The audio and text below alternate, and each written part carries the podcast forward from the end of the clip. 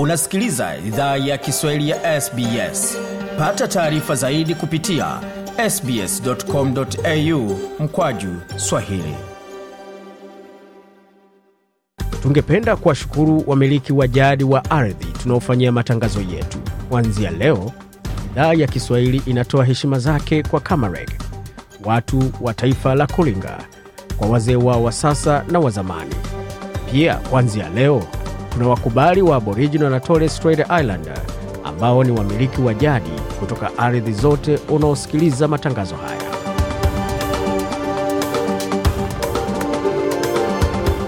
jambo ulipo na karibu katika makala ya idhaa ya kiswahili ya sbs Uko na migode migerano tukuletea makala kutoka studio zetu za sbs na mtandaoni anaone ambao ni sbs.com.au mkoa swahili pamoja na kwenye ukurasa wa facebook facebook.com mkoaju sbs swahili. Kama ungependa kutulikia kwa barua pepe anwani ni swahili.program.sbs.com.au yapo mengi ambayo tumeandalia lakini kwa sasa tupate kionjo cha yale ambayo kwa upembele, tukianzia kwa upande wa maswala ya faragha hususan mtandaoni kwa taarifa za watu. Je kubadilisha vitambulisho vinatosha kwa taarifa zilizodukuliwa kutoka kampuni ya Optus au la?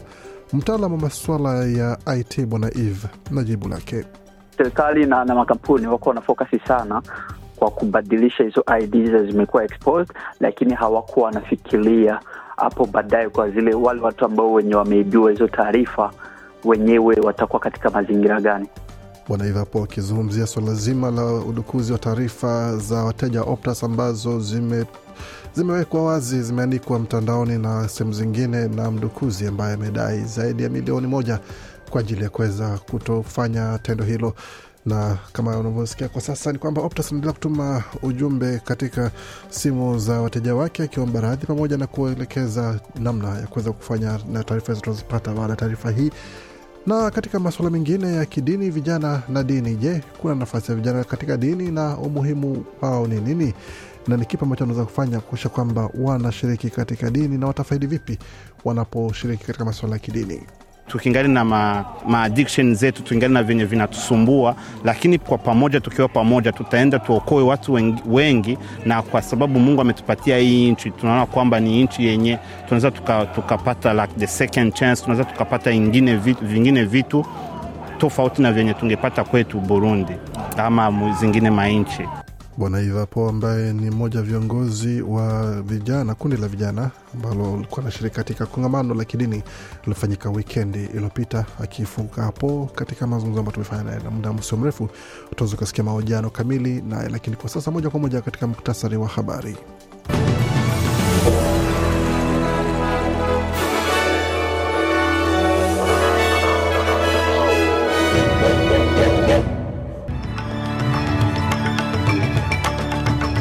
Katika muktasari wa habari jioni hii ya leo, mwakazina wa taifa asisitiza kuwa serikali bado haijabadili msimamo wayo kwa makato ya kodi ya awamu ya tatu licha ya ukosoaji kwa mpango huo kutoka upinzani na wadau wengine. Hatimaye Optus yaipa Services Australia taarifa iliyoomba baada ya taarifa za wateja wayo kudukuliwa karibu wiki mbili zilizopita. Na watu ishirini wauawa na 36 kujeruhiwa na kundi la Al-Shabab kule Somalia wakati utulivu ulirejea katika mji mkuu wa Burkina Faso siku ya Jumatatu baada ya kiongozi wa kijeshi wa nchi hiyo kukimbilia katika nchi jirani ya Togo kufuatia mapinduzi ya pili katika muda wa, wa chini ya miezi tisa. Nako nchini Uganda, idadi ya vifo yaongezeka kufuatia mlipuko wa Ebola. Katika taarifa za michezo, mchezaji wa NRL ajipata pabaya baada ya kufunguliwa mashtaka kwa madai ya unyanyasaji wa mwanamke mmoja. Kiongozi mmoja wa jeshi la polisi nchini Indonesia asimamishwa kazi na wengine waadhibiwa baada ya mashabiki kupoteza maisha uwanjani, na viongozi wa Sydney United 58 FC waapa kuchukua hatua kali za adhabu kwa mashabiki wao waliohujumu sifa ya timu hiyo. Yote hayo katika taarifa ya michezo.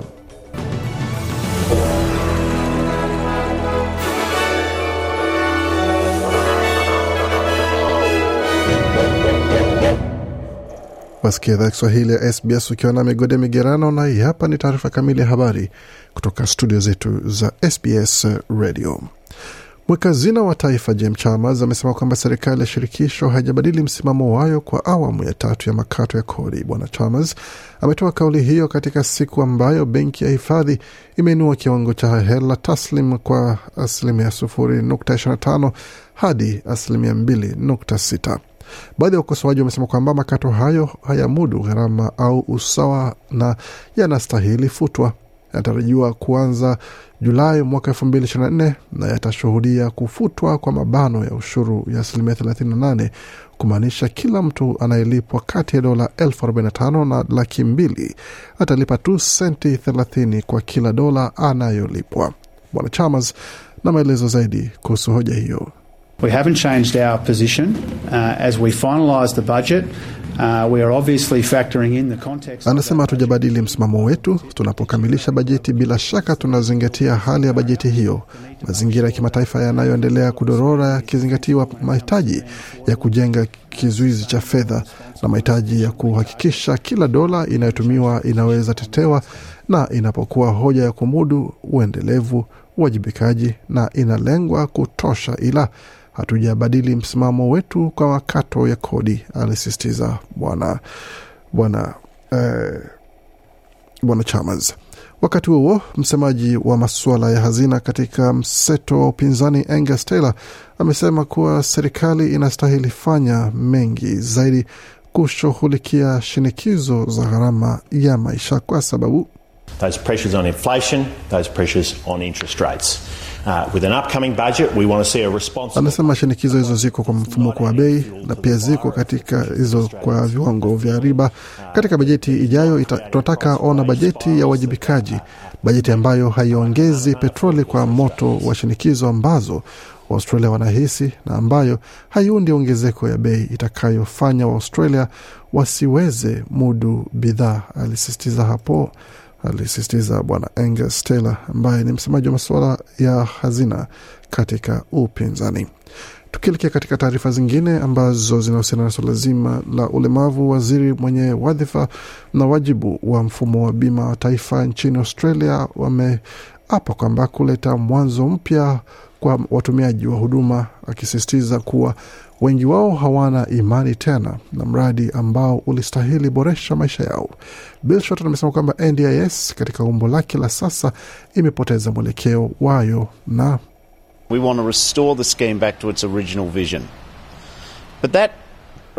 Nasema tunataka rejesha mfumo huu katika hali yake ya awali, ila maono hayo ya awali na urejesho wa imani unaohusu mageuzi kwa jinsi watu wanavyofikiria, si watu wenye ulemavu, ila watu wengine wote. Tunastahili elewa kuwa unapowekeza katika mfumo wa bei ya wa bima ya ulemavu ya kitaifa ni uwekezaji katika watu. Unastahili tazama uwekezaji katika ubora wa maisha ya watu wenye ulemavu, si gharama ya kitu fulani, alisisitiza Bwana Shoten ama Waziri Shoten ukipenda. Ripoti kwa mfumo huo umetolewa ikiwa na mapendekezo kumi ya kuboresha operesheni zake. Dylan Olcott ambaye hutumia kinga la walemavu kwa usafiri na alishiriki katika mkutano wa waandishi wa habari ambako waziri Shorten alitoa ripoti hiyo, amesema kwamba amepewa moyo tayari na maamuzi ambayo serikali ya Leba imekuwa ikifanya katika mfumo huo. I almost got up and walked. I was that excited when Kurt Fernley got announced as the chair of the NDIA. I could not think of anybody better, but also... Anasema karibu nisimame nitembee, kwa sababu nilifurahi wakati Kurt Fernley alitangazwa kuwa mwenyekiti wa NDIA. Singefikiria mtu mwingine ambaye anastahili wadhifa huo, ila pia wengi katika bodi hiyo wana ulemavu. Hiyo ni kuweka uzoefu wa maisha ndani ya kazi zao. Tulifanya ama tulifanyia ripoti hii kazi kwa miezi sita, na pendekezo letu la kwanza ilikuwa ni hilo, amesema Bwana Dylan Olcott. Katika taarifa zingine, ripoti mpya imethibitisha kuwa matumizi kwa elimu ya umma nchini Australia ilipungua wakati wa kilele cha janga la uviko 19. Ripoti mpya kuhusu elimu kwa jina la Education at a Glance kutoka OECD inasema kwamba bajeti ya elimu nchini Australia ilipungua kwa asilimia mbili. Mapungufu hayo yanafanya Australia iwe moja ya wanachama tisa wa OECD ambao walikata uwekezaji huo wakati wa janga hili la uviko kumi na tisa na hatimaye Optus imelipa shirika ama kumradhi, imeipa shirika la Services Australia data iliyoomba karibu wiki mbili baada ya ukiukaji mkubwa wa data ambao umewahi tokea uliowekwa wazi na serikali kuomba taarifa hiyo. Shirika hilo la serikali sasa linachunguza data hiyo kuona kile ambacho kinaweza bainika kupitia taarifa hiyo. Optus imekaribisha makadirio yake, imerekebisha makadirio yake kwa wateja walioathiriwa wakisema kwamba ni wateja elfu hamsini ambao taarifa zao za Medicare ziliathiriwa na pasi laki moja hamsini pia zilizoathiriwa. Eve ni mtaalamu wa masuala ya IT nchini Australia. Katika mahojiano maalum kuhusu hoja hiyo, alisema kwamba kitu ambacho naweza nikakisema pale, naweza nikasema ni, ni, ni upuuzi au uh, ni ku inaweza ikakuwa tena labda wametaka kuendana na bajeti lao, unaona, lakini wamefanya upuzi sana kwa kuachilia um, taarifa za uh, wateja wao zikawekwa zikahifadhiwa bila hata kuwa na kinga yoyote ile. Unaweza ukasikia mahojiano kamili na bwana Eve muda mfupi baada ya taarifa hizi za habari. Lakini kwa sasa tuelekee moja kwa moja hadi nchini Burkina Faso ambako utulivu umerejea katika mji mkuu wa Burkina Faso, Wagadugu, siku ya Jumatatu baada ya kiongozi wa kijeshi wa nchi hiyo kukimbilia nchi jirani ya Togo kufuatia mapinduzi ya pili katika muda chini ya miezi tisa. Mitaa ya Wagadugu ilikuwa tulivu baada ya mzozo wa siku mbili kati ya mkuu wa utawala wa kijeshi Luteni Kanali Paul Henry Sandogo Damiba na mpinzani mpya aliyeibuka kuwania mamlaka Kapteni Ibrahim Traore mwenye umri wa miaka 34 baada ya wikendi ya mtafaruku ambayo pia ulishuhudia maandamano yenye vurugu katika ubalozi wa Ufaransa na kituo cha utamaduni. Damiba alikubali Jumapili kujiuzulu. Wanadiplomasia walisema kwamba Damiba alienda katika mji mkuu wa Togo, Lome, na hilo lilithibitishwa siku ya Jumatatu na serikali ya Togo ambayo ilisema imemkubali ili kuunga mkono amani katika kanda hiyo ndogo. Katika video iliyotolewa Jumatatu, Damiba aliwatakia kila la heri wale waliompindua, akiwataka kuungana badala ya kugawanyika. Tukielekea moja kwa moja hadi nchini Uganda ambako idadi ya waliofariki kutokana na mlipuko wa Ebola nchini Uganda imeongezeka hadi kufikia tisa, wizara ya afya imesema Ijumaa, wiki mbili baada ya mamlaka kutangaza janga hilo katikati mwa nchi. Idadi mpya ya wagonjwa iliongezeka kutoka saba, takwimu iliyotolewa Ijumaa iliyoonyesha.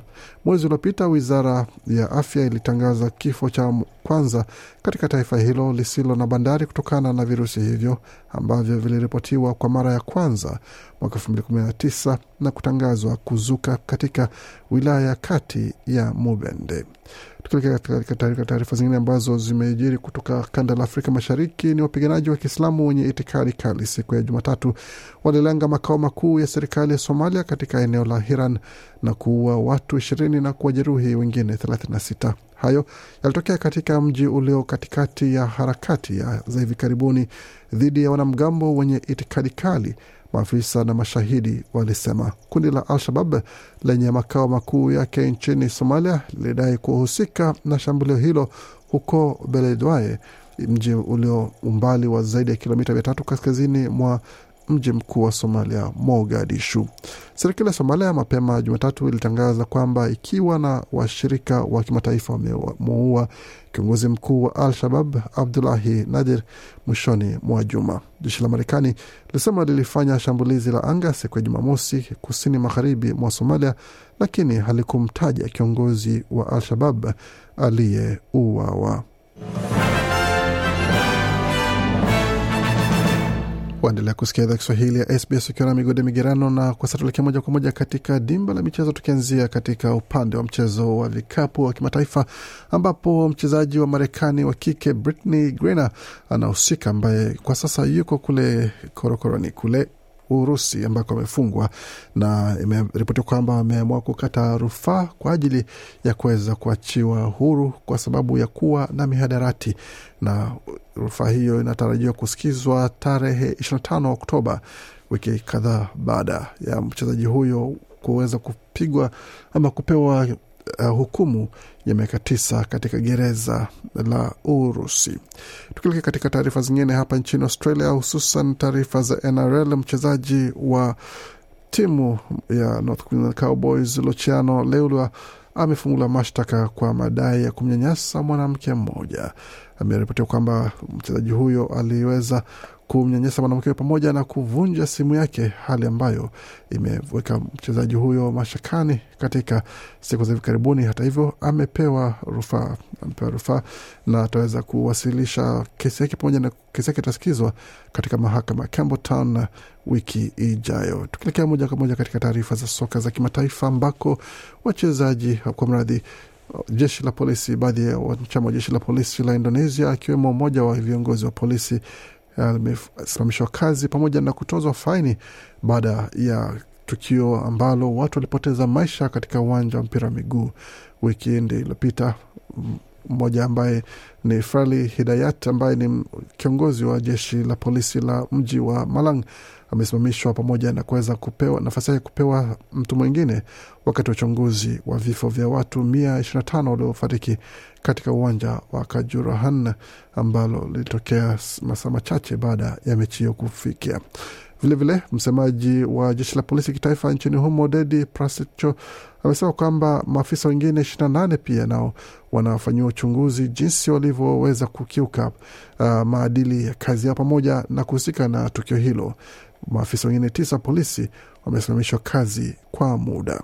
Na hapa nchini Australia, uh, timu ama viongozi wa timu ya Sydney United 58 FC ambao ni, ni timu inayoshiriki katika daraja la pili la mpira wa miguu hapa nchini Australia wameapa kuchukua hatua kali dhidi ya mashabiki ambao walionyesha utovu wa nidhamu, wakitoa saluti za kinasi pamoja na kuweza kuonyesha tabia zingine ambazo hazifai kimaadili pamoja na uwanjani. Hatua hii imechukuliwa pamoja na kukemewa na mashabiki wa mpira kote e, nchini pamoja na taarifa kutolewa kwamba walikuwa wakizomea waliokuwa wakitoa ujumbe pamoja na kutoa kiapo cha kuwakaribisha watu nchini uh, kwa jamii za Australia wa kwanza, hali ambayo imechukiza wengi mno.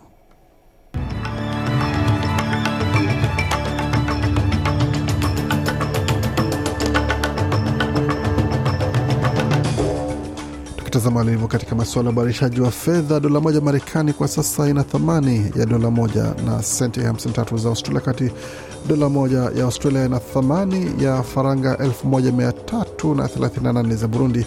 Dola moja ya Australia vilevile ikiwa na thamani ya faranga 1330 na senti 53 za Congo. Dola moja Australia ikiwa na thamani ya faranga 686 za Rwanda, na dola moja ya Australia na thamani ya shilingi 2495 za Uganda wakati dola moja ya Australia na thamani ya shilingi 78 senti 67 za Kenya, na dola moja ya Australia ina thamani ya shilingi 1518 senti 35 za Tanzania. Katika masuala utabiri wa hali ya hewa mjini Adelaide nyuzi joto kwa sasa ni 16.6, Brisbane ikiwa ni 21.1, kati Canberra ni 17, Darwin 25.1, Hobart 10.1, Perth 27.7, Melbourne 14.3, Sydney 18.5 vilevile. Kufika hapo ni mwisho taarifa habari ambayo tumeandalia.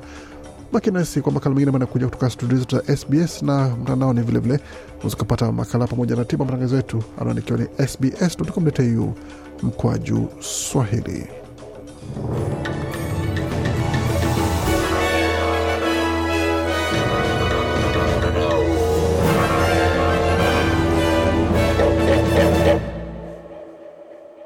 Unasikiliza idhaa ya Kiswahili ya SBS.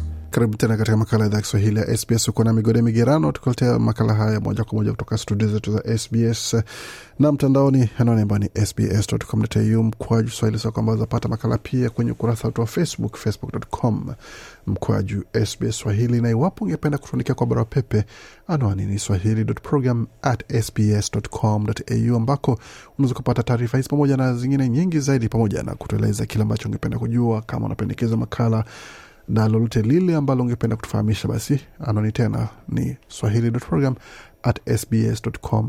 ama tuandikie ujumbe mfupi pale kwenye ukurasa wetu wa Facebook, facebook.com mkwaju SBS Swahili. Kwa sasa tuzungumzie swala zima la uvujaji wa taarifa na udukuzi wa taarifa, ambavyo kama umesikia katika makala ya habari ni kuhusiana na swala zima la data za wateja wa kampuni ya Optus ambazo zilivuja na zingine kuchukuliwa na wadukuzi na kweza, ambao wamedai wanataka zaidi ya milioni moja kwa ajili ya kuweza kutotoa taarifa hizo za wateja, na kama uvyosikia ni kwamba takriban wateja elfu hamsini uh, vitambulisho vyao pamoja na taarifa zao za Medicare zimeathiriwa na wengine laki moja elfu hamsini.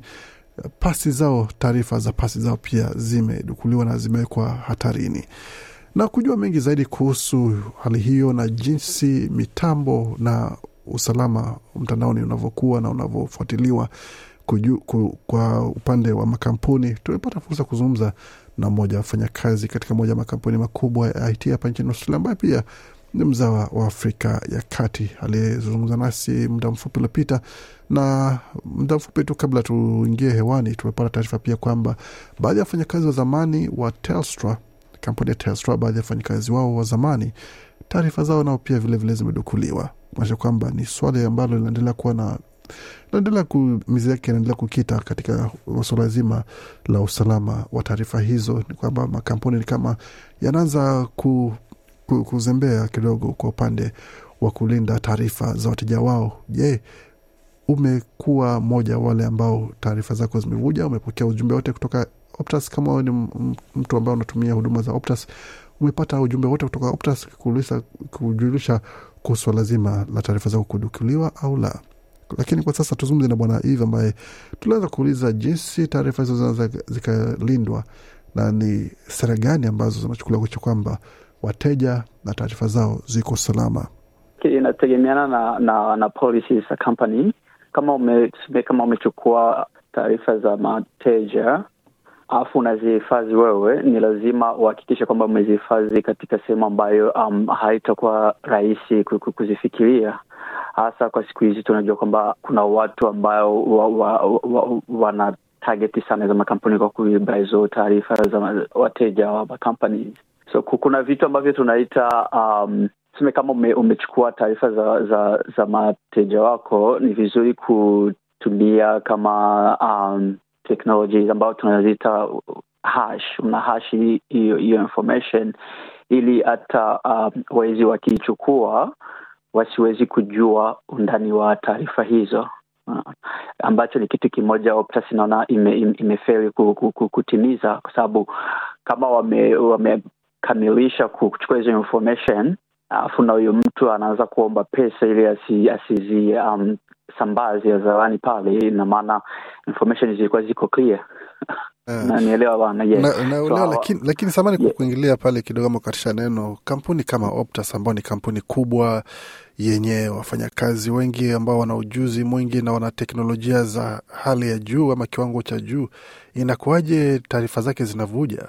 Kitu ambacho naweza nikakisema pale, naweza nikasema ni, ni, ni upuuzi au uh, ni ku inaweza ikakuwa tena labda wametaka kuendana na bajeti lao, unaona, lakini wamefanya upuzi sana kwa kuachilia um, taarifa za, uh, wateja wao zikawekwa zikahifadhiwa bila hata kuwa na kinga yoyote ile, kumaanisha kwamba kuna mtu amezembea kazini.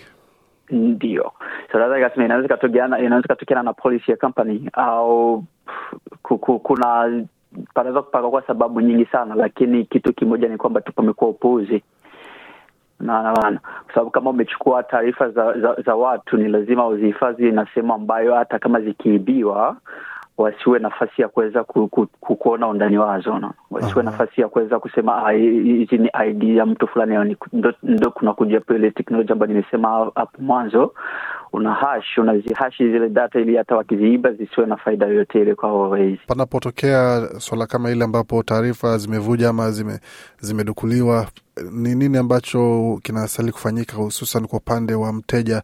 Atafanyaje ama atajuaje kama taarifa yake imevujwa ama imedukuliwa? Yeah, kitu kimoja tu ambacho naona uh, makampuni hata serikali yenyewe ikiwa iko napuuzia kwa sasa, kwa sababu wenyewe focus yao wako na focus kwenye kureplace hizo uh, taarifa au ma ID zimeibiwa, ili waangalie wa, wa, watakinga pasiwe vitu vya, vya wizi kutumikisha ID za watu wengine ambao wa, wa, wa, zimeibiwa. Unaona bana. lakini kitu ambacho wanakisahau tayari hizo taarifa zimeshaibiwa na leo hata kama wakibadilisha kama uko na drivers license yako wakibadilisha namba haita change ile ya kwamba kuna picha yako sehemu fulani na inaweza katumikishwa katika mambo mengine mabaya ambayo yanaweza kakuletea we tatizo ambaye wewe kama binadamu unaona? Sasa serikali na, na makampuni wako wanafokasi sana kwa kubadilisha hizo IDs zimekuwa exposed, lakini hawakuwa wanafikiria hapo baadaye kwa zile wale watu ambao wenye wameibiwa hizo taarifa wenyewe watakuwa katika mazingira gani. Ni kumaanisha kwamba kupitia tendo hili itabidi sasa sheria ziangaliwe upya tena kuhusu jinsi taarifa za wateja zina zinahifadhiwa ama muda ambao taarifa hizo zinahifadhiwa.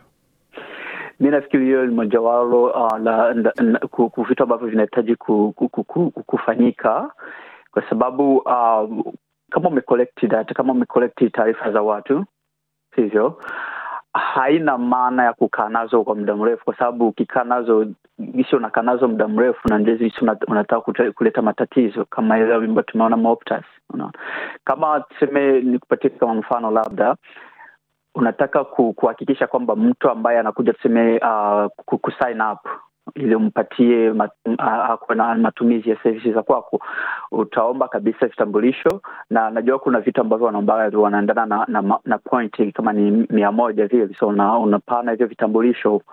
Kikubwa ni kwamba wakishahakikisha kwamba wewe ni mtu ambaye unasema upo, haina haja ya kukaa na zile taarifa kwa muda mrefu naona wana. Kwa sababu akishahakikisha kwamba huyu mtu ni, ni kweli sa anaruhusiwa kupewa hii hii service.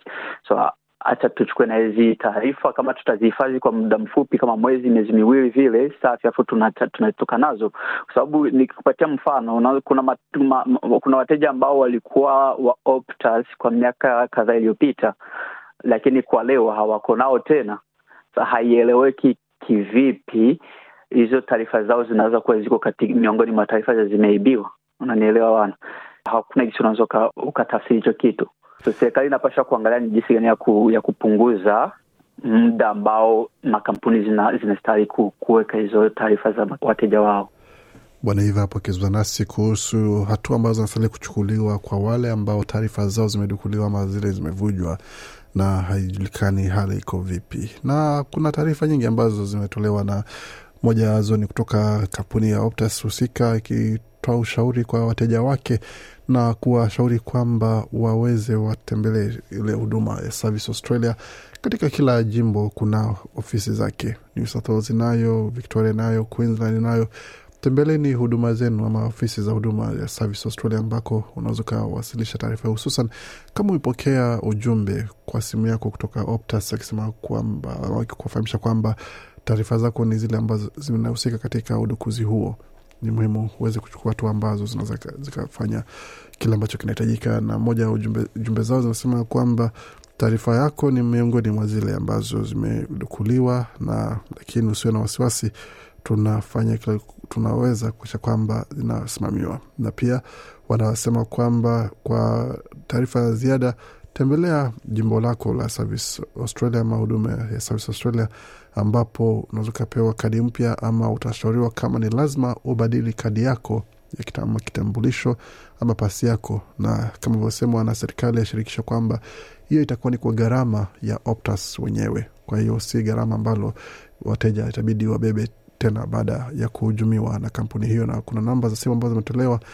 kwa wale ambao wanahusika. Kuna namba kama moja tatu tatu tisa tatu saba na namba nyingine ya wateja pia moja tatu tatu tatu nne tatu ambako unaweza ukapigia kwa masaa ya biashara kuweza kujua zaidi ama kupata taarifa zaidi kwa kile ambacho unastahili kufanya iwapo unashuku kama taarifa zako ni zimehusika ama baadhi ya ma maelezo yako yamewekwa pale hadharani na mdukuzi huyo aliyevuja taarifa hizo za Optus. Tazama simu yako, ni muhimu sana utazame simu yako uone kama una ujumbe kutoka Optus. Kama ni mteja wa Optus, ili kuweza kuwa na amani kama una- unakosa amani kwa swala hilo na kuweza kupata mwelekeo zaidi kwa kile ambacho kinaendelea katika swala hilo zima la udukuzi wa taarifa. Muda sio mrefu taendelea sehemu ya pili mazungumzo ambayo tumefanya na bwana Eve. Hii ni idhaa ya Kiswahili ya SBS. Waendelea kuisikia idhaa Kiswahili ya SBS ukiwa na migodi ya migerano. Kama tulivyokuwa tunasema hapo kabla, tulikuwa tunazungumza na bwana Eve ambaye ni mtaalam wa masuala ya IT hapa nchini Australia na pia na chimbuko la Afrika ya Kati, na alikuwa anatueleza zaidi kuhusu kile ambacho mamlaka wanafa- wanafanya kusha usalama wa taarifa za wateja mtandaoni, pamoja na kile ambacho watu binafsi wanaweza kufanya wenyewe na hatua na sera ambazo zinachukuliwa na mamlaka husika kusha kwamba kampuni ambazo wanachukua data za watu zinazilinda ipaswavyo, lakini akisisitiza kwamba si lazima si lazima watu ama makampuni hayo yahifadhi taarifa na data za watu kwa muda baada ya kupata kile ambacho wanahitaji tayari ukishapata na ukishathibitisha kwamba fulani ni fulani ama gode ni gode, na yule ambaye yuko mbele yako anahitaji huduma zako ni yeye, na umepata vitambulisho vyake vyote, si lazima kuhifadhi kwa zaidi ya muda ambao hauhitajiki. Kujua mengi zaidi kwa upande wa kile ambacho wateja wanaweza kufanya, hususan wale ambao hawana ujuzi mwingi sana kwa masuala ya teknolojia na IT. Je, ni kipi ambacho watu wanaweza kufanya kuweza kujilinda na kuisha kwamba wako salama iwapo watakuwa wanatumia mtandao huo ama watakuwa wanatumia huduma za biashara ambazo zinalazimisha watu kujisajili mtandaoni na wale ambao hawana huo ujuzi watajuaje kile ambacho wanatia saini kinasema nini maana yake ni nini na pia athari na hatari zake ni nini? Iwapo tukio kama ile litatokea ambapo taarifa hizo zinavuja ukiwa umeweka picha yako pale ukiwa umeweka taarifa ya anwani yako ukiwa umeweka pia nywila zako pamoja na vingine vyote vile ambavyo kumitia mtandaoni. Utahakishaje usalama huo hususan mtandaoni? Je kuna namna ya kuweza kulinda usalama wa taarifa zako mtandaoni ama unakuwa chini ya huruma ya kampuni ambazo unafanya biashara ama unashiriki katika shughuli zao nazo bwana eve na maelezo zaidi Swali nzuri sana kabisa. Sisi watumiaji wa, wa, wa, wa hizo service hakuna kitu kikubwa ambacho naweza nikasema tunaweza tukakifanya sawa. Ah, Endapo tunaweza nikasema kama ku- ku- ku- kuna namba fulani za simu ambazo zimeweza kuibiwa na zenyewe Uh, soon tutaanza kupata ma, ma, ma text ambazo zinakuja ilikuwa na malinki wanataka fikupeleke sehemu fulani au iweke virus ya simu yako. Unaona hivyo ni vitu ambavyo najua watu wengi kwa sasa wana, wanafahamu. Uh, lakini kitu kingine naweza nikasema sehemu kubwa sana ni, ku, ni kwa makampuni. Kujua ni jinsi ya kuhifadhi taarifa za ma, ma, wateja wao unaona sasa ndio kitu ambacho serikali inapasha kukaa nacho iongee na, na, na makampuni ili waangalie kama wanaweza wakarekebisha kitu kile. Kumaanisha kwamba itabidi sasa ifike kiwango ambapo tukijaza taarifa zetu mtandaoni tuanze kuweka taarifa za uongo ili tusije tukapata matatizo baadaye kuweka kuweka taarifa za uongo haitasaidia kitu na utakuwa unadanganya unaona? Utaweka taarifa za ukweli lakini uh, inakuwa kwa upande wa makampuni napo kuhakikisha kwamba zile taarifa ambazo unaweka pale zitahifadhiwa vizuri unanielewa? Wana mm. wanapaswa kuandaa mazingira yenye yatafanya kwamba hata kama mi kama na, na kuamini wewe na kupatia taarifa zangu mimi binafsi ni kwamba nimekuamini kwamba utazihifadhi vizuri na umeandaa mazingira ambazo hata zikija kuibiwa zisiwe na faida yoyote ile kwa mtu ambaye atakuwa ameziba kawaida mtu akikiuka mkataba maana hapo mteja amekuwa amesaini mkataba na kampuni kama optus kwamba nakubali kutumia huduma zenu na nyie mnachukua hizi taarifa kuweza kuzihifadhi kwa matumizi ambayo mnafahamu. Na sasa ikifika kwa sasa kama ambapo taarifa hizi zimevuja mteja anakuwa na haki ya kuweza kuingia pale mahakamani kuweza kuwasilisha kesi dhidi ya optus kutafuta fidia ama ni mtu tu kujipanga na hali yake? Kitu ambacho kinanishangaza mimi ni kwamba makampuni wenyewe wana hizo nani katika tuseme mikataba yao atakwambia ati sisi tutafanya ni vile vile vile vile hivi lakini hawaangalii kwa wewe wewe kama wewe mteja na wewe haki zako ni zipi? Unanielewa? Wanasemaga ati user terms ile una, una sign au una accept unakubali nao maanake unakubali jinsi wataenda kutumia taarifa zako wewe lakini hawakupatii nafasi ya wewe ya jinsi unaweza ukasema nitaweza nikajilindaje nika au kama eh, mkienda kinyume na hivi vitu ambavyo tuseme kama hivi taarifa zangu zimeibiwa mimi nitaweza nikafanya nini ili niweze ku, kuwapeleka mahakamani. Hiyo hiyo nani haipo pale, na ni kitu ambacho kinapaswa ku, kuangaliwa. Unanielewa? Kama unanipatia mkataba ni sign, lazima unaonyeshe kwenye panandiko kwamba e bana, na mimi kesho, endapo taarifa zangu hizi zikiibiwa, nami nitafanya kitu fulani. Ha, aise, kwa sasa nisema tabidi tu, tu, tupambane na hali zetu basi. ndo ndio hivyo kabisa, yani ni kutumaini tu kwamba labda usiwe miongoni mwa watu ambao watafikwa na matatizo. Oh, ushauri mzuri kabisa bwana Iva, asante sana kuzungumza nasi na kwa ushauri ambao umetoa, na itabidi tukualike tena kwa mazungumzo ya ziada, hususan kwa upande wa watu ambao tunaanza kutumia mitandao ya kijamii kwa sasa kujua namna ya kubaki salama, na hususan ambapo watoto wanahusika ambao wanaanza kutumia mitandao ya kijamii na wazazi pengine wakiwa hawana ujuzi mkubwa sana wa jinsi mitandao inatumika, kujua namna ya kulinda taarifa za familia na taarifa za watoto wao. Yeah. Bwana Ivapo akizungumza nasi kuhusiana na swala zima la usalama mtandaoni na hususan ile hoja ambayo imeendelea kugonga vichwa vya habari na tatizo ambalo limebuka kwa kile ambacho kimejiri kwa upande wa taarifa za wateja wa Optus kuvuja mtandaoni kupitia mdukuzi ambaye aliweza kuingia na kuvamia mitambo ya Optus na kuweza kuchukua taarifa hizo na kuziweka hadharani, baadhi yazo akiendelea kudai apewe hela zake za udukuzi. Kuhusiana na hayo, pia unaweza ukapata kwenye tovuti yetu kama mtaji taarifa zaidi, ukatembelea tovuti yetu sbs.com.au mkoa Kiswahili pamoja na kuweza kupata ratiba za matangazo tutapeperusha pale pamoja na makala mengine mengi zaidi tuliyochapisha na kupeperusha katika vipindi vilivyopita. Anwani tena ni swahili.program kumradhi sbs.com.au mkwaju swahili, na pia kama ungependa kutuandikia kwa barua pepe kama unapendekezo ya makala, anwani ni swahili.program at sbs.com.au na vilevile kama unakuwa na matumizi ya Facebook kwa muda mrefu na ungependa kujiunga nasi katika mijadala kwenye ukurasa wa Facebook, anwani ni facebook.com mkwaju SBS Swahili. Kwa sasa tuingia katika mapumziko mafupi, kisha tuendelea na mengine mengi ambayo tumeandalia kutoka studio zetu za SBS. Idhaa ya Kiswahili ya SBS. Shiriki taarifa zetu kwenye Facebook. Waendelea kusikia idhaa Kiswahili ya SBS ukiwa na migode migerano katika studio za SBS na mtandaoni anwani yetu ikiwa ni sbs.com.au mkwaju swahili. Kwa tukizungumzia swala zima la dini pamoja na muungano wa watu kuja pamoja na kuweza kujadili na kufanya mambo yawe rahisi zaidi kwa upande wa ushirikiano kikazi. Tunazungumzia wachungaji ambao mara nyingi huwa ni kama kidogo na ubinafsi fulani, ambapo kila mtu anakuwa analinda ardhi ama nafasi yake katika kanisa yake, hataki kuchangia jukwaa na mwenzake kwa sababu moja ama nyingine. Lakini katika siku za hivi karibuni, wachungaji kutoka mataifa ya Afrika ya Kati walijumuika mjini Sydney kufanya ibada pamoja na kongamano la pamoja, ambapo kulikuwa mengi ilijadiliwa. Mmoja wao uh, alizungumza nasi katika mazungumzo maalum na kuweza kutueleza kwa kina ni kwa nini walichukua hatua hiyo ya kuweza kuungana kwa ajili ya shughuli hilo la kongamano hilo, nini ilikuwa muhimu wake. Mimi naitwa Pastor Joseph Mchunda, naishi hapa Sydney. Lengo letu ni kujitia pamoja kama uh, makanisa ya Kiafrika juu ya kuleta revival hapa nchini Australia. Na ni swala ambalo mmekuwa mkifikiria kwa muda mrefu, ama kuna ni nini ambacho kilifanya mmoja kufikiria hilo wazo ama mje kuchukua hiyo hatua?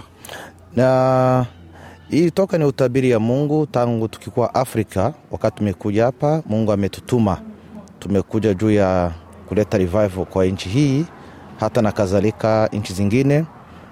Tumekuwa tukiwazia muda mrefu, lakini hii ni muda mwafaka wa kuanza sasa. Miongoni mwa vile ambavyo umefanya ilikuwa ni nini na ilikuwa inahusu nini haswa?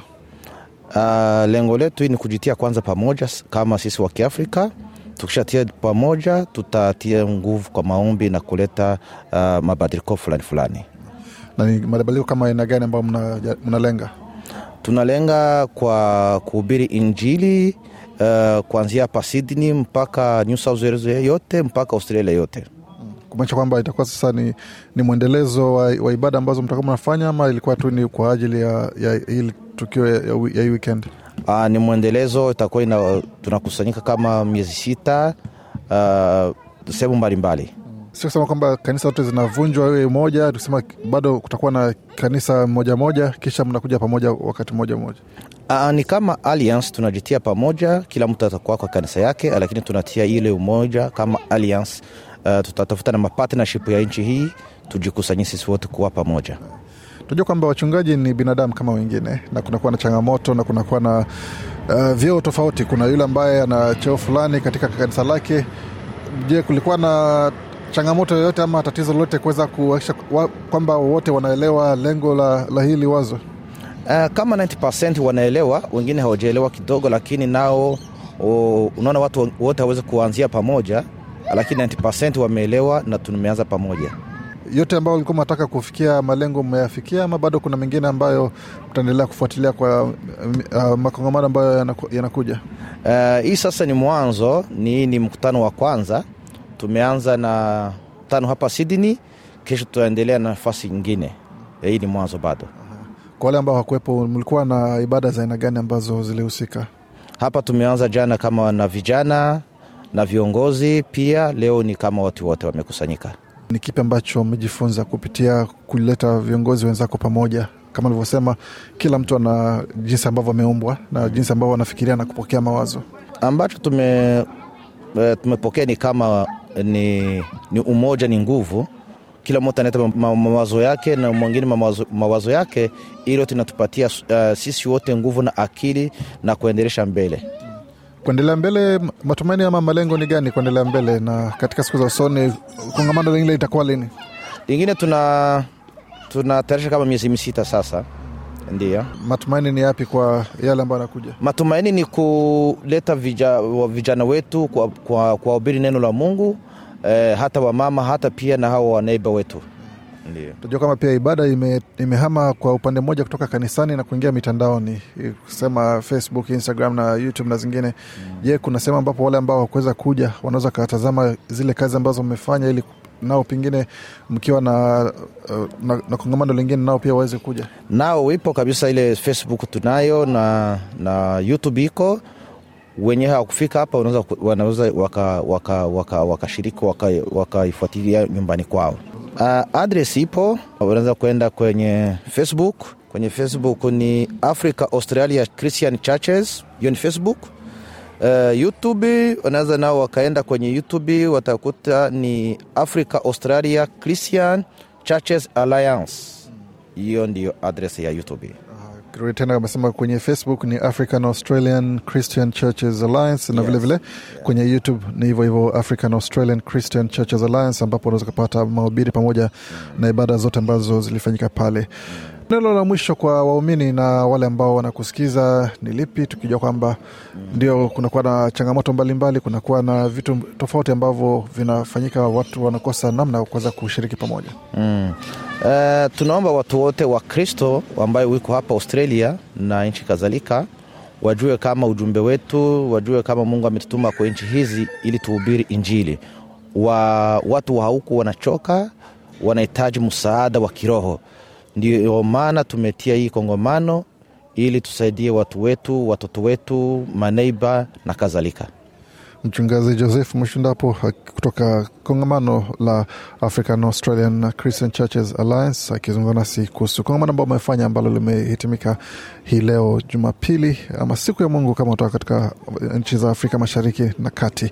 Asante kuzungumza nasi na kila la heri katika shughuli ambayo mnafanya. asante ni mungu awabariki Haya, huyo mchungaji Joseph Mshinda hapo akikamilisha mazungumzo yetu ya, kidini kwa leo ama ya ibada, na mengi zaidi unazopata kwenye tovuti yetu sbs.com.au mkwaju Swahili. idhaa ya kiswahili ya sbs katika simu ya mkononi mtandaoni na kwenye redio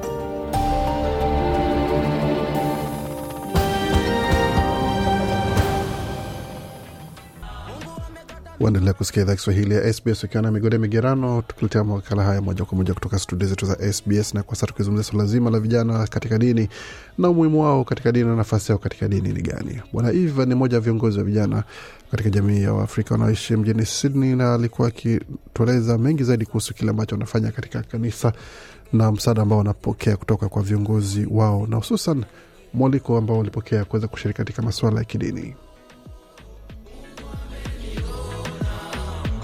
Wametuita kama watu wame, wamefanya mkutano wakatuambia kama tunaweza tukafanya mkutano wa vijana lakini sisi hatukuwa tumehusika kabisa. Lakini wakatuomba kwamba tunaweza tukafanya kitu kama tunaweza tukaita vijana tofauti mbalimbali ndo tukutanane.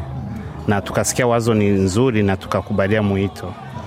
So ni kipi ambacho mlifanya kama wale ambao mko mnasimamia hicho kitengo cha vijana Uh, kitu tumefanya tumeita vijana mbalimbali katika different state uh, ku, tukawaambia wa- vision wamekuwa wametuambia wahusika wa alafu tukasikia kwamba sio tusibaki, tusibaki navyo si peke yetu acha tuwaite watu wengine. Na ule mwongozo ambao mlikuwa amepewa ni upi wa kuweza kuwashawishi vijana wenzenu?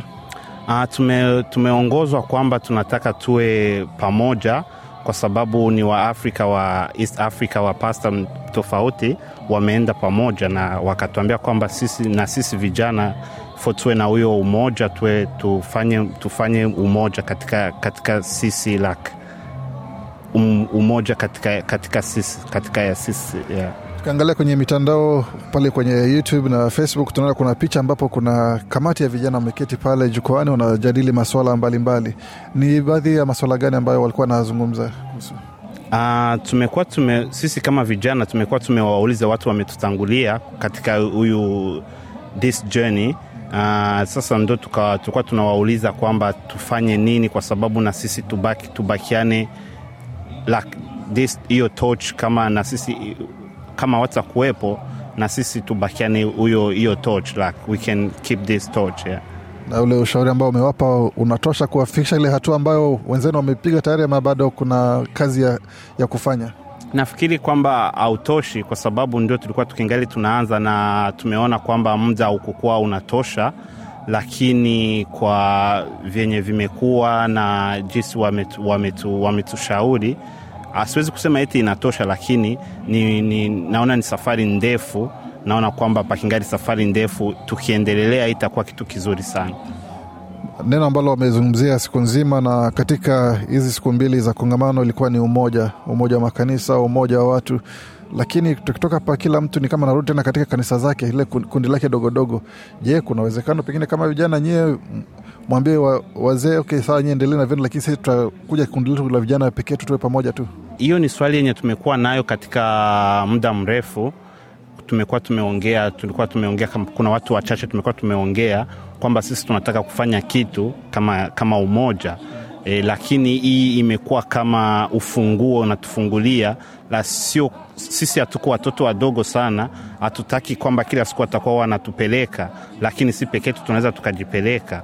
So mi naamini kwamba huu umoja tumetoa hapa na tumeuonea katika wakubwa zetu nafikiri kwamba huyu umoja sisi na sisi tunaanza tunaenda kuanza kitu kingine na umoja uendelelee katika sisi maelezo hapo ya moja ya viongozi wa vijana katika jamii ya Waafrika wanaishi mjini Sydney hapo Bwana Iva akizungumzia swala zima la uongozi wa vijana.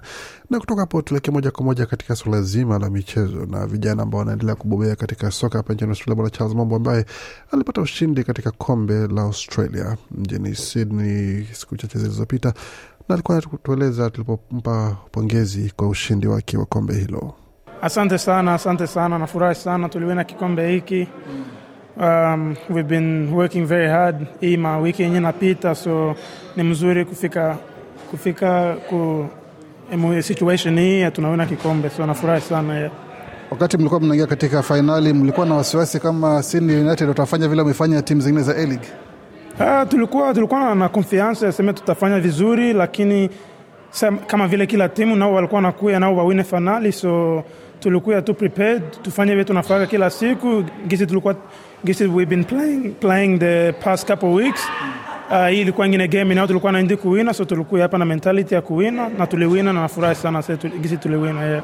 mwalimu alikuwa anawaambia nini wakati wa kucharisha kucheza mechi Ah, yeye anakuwa anatuambia tu tu- tutulie tu tucheze gisi tunajua, gisi tunajua kucheza. Tusikie hapa tuanze pima vitu vingine venye hatujui, yani tu, tu stick kwa yetu game plan yetu.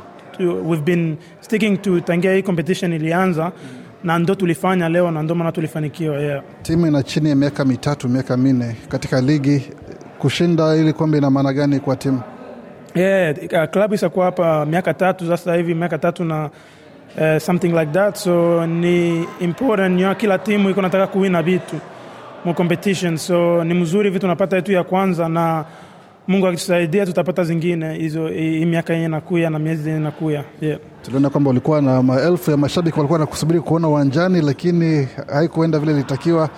Kama mchezaji unakuwa unasikiaje ukiona dakika zinaendelea kuisha na bado jina lako halijaitwa kuingia? Yeah, of course kama kila mchezaji uh, ningependa kucheza na mimi hata maminite kidogo, lakini sa- muda zimoya abiende- abiendelaki vile na napasha ni respect tu uh, uh, choice ya uamuzi wa, wa kocha alichagua, so nafurahi timu iliwina leo na na hope mwia ile season yenyewe tunaanza tutafa, tutafanikiwa nayo yeah. Naona mashabiki wa Sydney walikuwa ni wengi zaidi kushinda wenu. Hiyo iliwapatia wasiwasi kidogo, ukisikia kelele nyingi kutoka kwao na upande wenu ni kama kimya kimya. Uh, yeah, tulikuwa tunajua kukia mwii game wewe watakuwa na bafana bamingi ku- kuzidi sisi, na hicho kilikuwa kitu ke tuli, tulipangilia kabisa. Tulijua tukikia mwii game tuwaingize mapema tu, tuue game na itakuwa rahisi, lakini wafana wao walibapa nabo moyo na palifanya kazi kuwa nguvu kidogo kwetu, lakini gisi nilisema, nafurahi sana tuli, tuliweza kufanya kazi na tukawina kikombe. Timu tunaweza ukasema ni mkubwa amempiga mdogo wake, maana ni timu ambazo zina asili moja, ni kama watu mmoja ndio wana support timu tim zote mbili. Kwa upande wenu mnakuwa pengine na ile presha kidogo kwamba hawa jamaa wakitushinda tutaambia watu nini? Yeah, of course, of course. Wakati zote ukicheza timu yeah, sana sana muhimu ma, second division, third division inakuwaka wasiwasi kwa jua I'm sure hakuna timu yote ya top division yenye inataka kuluzi ku timu ya chini, so inakuwaka ile inakuwaka kidogo inakuwaka stress kidogo kuingia mgame kama hizo, lakini tulijua tu tukifanya kibi yetu nayo kufanya tutafanikiwa, na leo tumefanikiwa. Yes. Bwana Charles hapo akifunguka kuhusu ushindi wa timu yake Macarthur FC dhidi ya Sydney United uh, 58 FC ambao walipigwa magoli mawili mtungi kumaanisha bila jibu lolote, na bahati mbaya kwa upande wa mashabiki wao pia wakaweza kuonyesha utovu wa nidhamu kiasi kwamba wameweza baadhi watachukuliwa hatua za hata kufungiwa kushiriki katika mechi zingine katika siku za usoni kwa sababu ya kuweka ishara za kinasi pamoja na matendo mengine ambayo yalikuwa ni kukosa heshima katika tasnia ya mchezo wa mpira wa miguu. Tumaliza makala, tuangalia na muktasari wa habari ambapo mweka hazina wa taifa amesisitiza kuwa serikali bado hajabadili msimamo wayo kwa makato ya kodi ya awamu ya tatu licha ya ukosoaji kwa mpango huo kutoka upinzani na wadau wengine. Hatimaye Optus imeipa Services Australia taarifa iliyoomba baada ya taarifa za wateja wayo kudukuliwa. Na watu ishirini wameuawa na 36 kujeruhiwa na kundi la Al-Shabab nchini Somalia, wakati utulivu umerejea katika mji mkuu wa Burkina Faso siku ya Jumatatu baada ya kiongozi wa kijeshi wa nchi hiyo kukimbilia nchi jirani ya Togo kufuatia mapinduzi ya pili katika muda wa miezi tisa katika kijeshi. Na nchini Uganda, idadi ya vifo vyaongezeka kufuatia mlipuko wa Ebola. Na pia kama uhusika katika michezo, ni heko kwa vijana wa, si, wa Makatha ambao wamepata ushindi katika kombe la Australia vijana kutoka Afrika Mashariki wakiongoza hapo, na wale ambao ni viongozi wa timu ya United wanasema kwamba adhabu kali zitatolewa kwa baadhi ya mashabiki wao ambao walionyesha utovu wa nidhamu wa hali ya juu katika fainali ya kombe la Australia. Na wasimamizi ambao ni wa, wa jeshi la polisi kule Indonesia na pia amesimamishwa kazi kwa sababu ya matendo ambao walifanya usimamizi mbaya ambao iligharimu maisha ya watu takriban mia ishirini na nane. Kwa yote ambao umesikia ukapata kwenye tovuti yetu sbs.com.au mkwaju Swahili pamoja na ukurasa wa Facebook facebook.com mkwaju SBS Swahili. Kufikia hapo hatuna la ziada isipokuwa kuwashukuru tena nyote ambao umejiunga nasi jioni hii ya leo. Tembelea tena tovuti yetu sbs.com.au mkwaju Swahili kwa makala na mengine mengi zaidi. Hatukapozo tena Jumapili kwa majaliwa tunatakia usiku mwema na siku nyema mnakotusikizia. Alamsik. Penda, shiriki, toa maoni, fuatilia idhaa ya Kiswahili ya SBS kwenye Facebook.